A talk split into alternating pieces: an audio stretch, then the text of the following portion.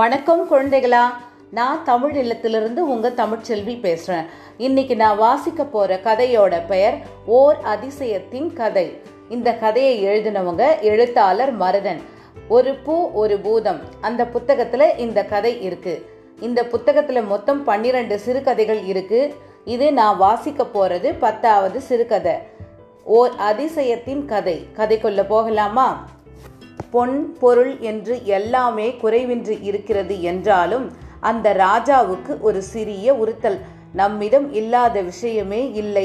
உலகில் வேறு எங்கும் காண முடியாத, விலைமதிக்க முடியாத ஓவியங்கள், அரேபிய குதிரைகள், ஆப்பிரிக்க அதிசய யானைகள், அபூர்வ ரத்தின கற்கள், சீன பட்டாடைகள் என்று சொல்லிக்கொண்டே போகலாம். ஆனால் என்னிடம் இருப்பதிலேயே தலை சிறந்த அதிசய பொருள் எது? மறுநாள் அரசவை கூட்டப்பட்டது. கற்று தேர்ந்த பல அறிவாளிகளும் கல்விமான்களும் நிரம்பிய அவை அது. ராஜா தன் சந்தேகத்தை வெளிப்படுத்தினார்.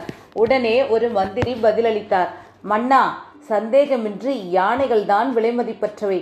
உங்களிடம் இருப்பதை போன்ற பயிற்சி பெற்ற யானைகள் இங்கு யாரிடமும் இல்லை. போர் என்று ஒன்று வந்தால் உங்கள் யானைப்படை ஒன்று போதுமே நம் தேசத்தை காக்க.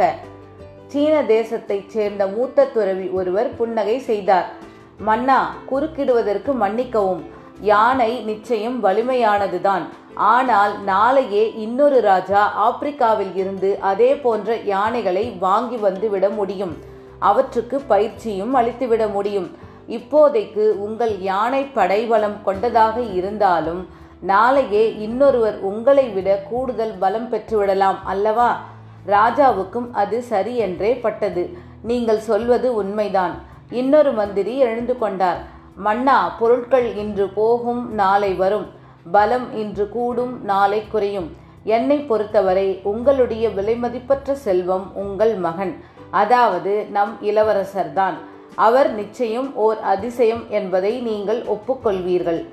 ராஜாவின் முகத்தில் புன்னகை மலர்ந்தது. ஆஹா, அற்புதமான பதில் அமைச்சரே, எனக்கு விடை கிடைத்து விட்டது. துறவி மீண்டும் குறுக்கிட்டார். மன்னிக்கவும் மன்னா, இளவரசர் நிச்சயம் விலைமதிப்பற்றவர்தான், சந்தேகமில்லை.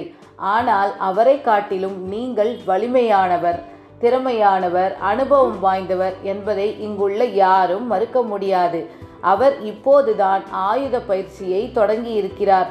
நீங்களோ பல போர்களில் வெற்றி பெற்றவர். நீங்கள் என்ன சொல்ல வருகிறீர்கள் என்றார் ராஜா. அவர் குரலில் மெலிதாக கோபம் ஒட்டியிருந்தது.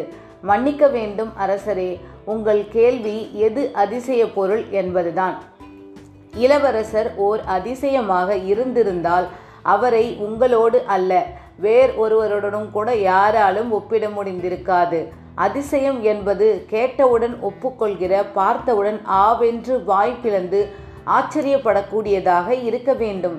இளவரசர் உங்களுக்கு மட்டுமல்ல, நம் அனைவருக்குமே அன்புக்குரியவர்தான்.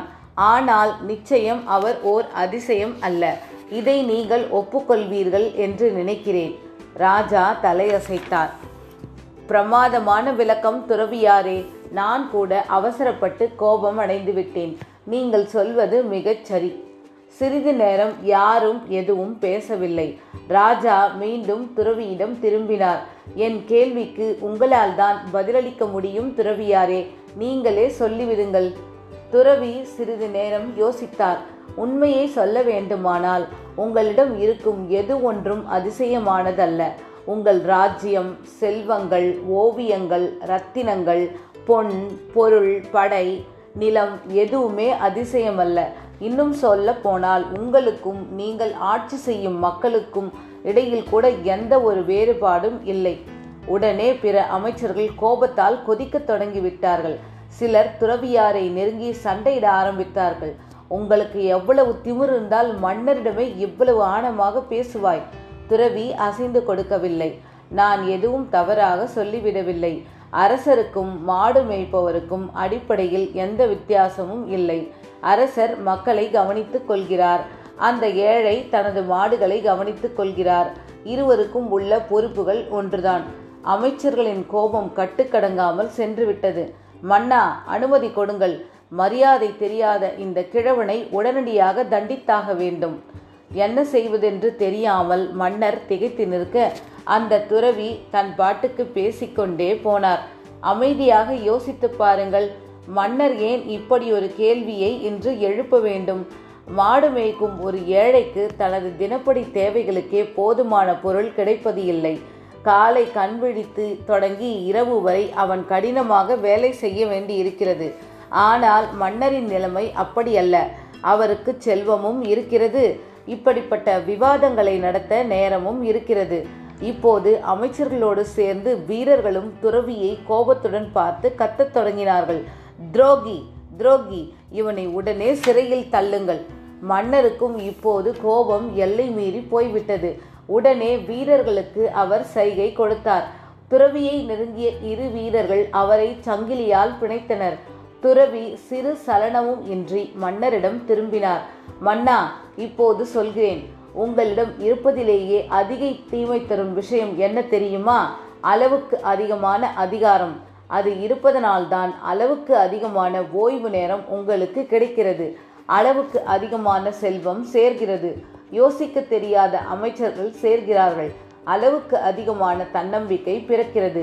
என்னை மிஞ்ச யாரும் இல்லை, என்னிடம் இல்லாத பொருள் இல்லை என்னும் ஆணவம் பிறக்கிறது.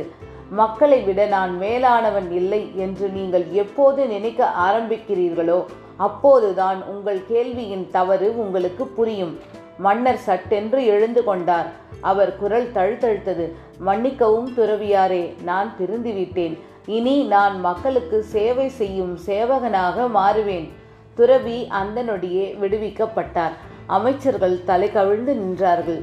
துறவியின் முகத்தில் மெல்லிதாக புன்னகை உருவானது. ஒரு மன்னர் சேவகனாக மாறியிருக்கிறார். இதைவிட பெரிய அதிசயம் வேறு என்ன இருக்கப் போகிறது? கதை நிறைவுற்றது.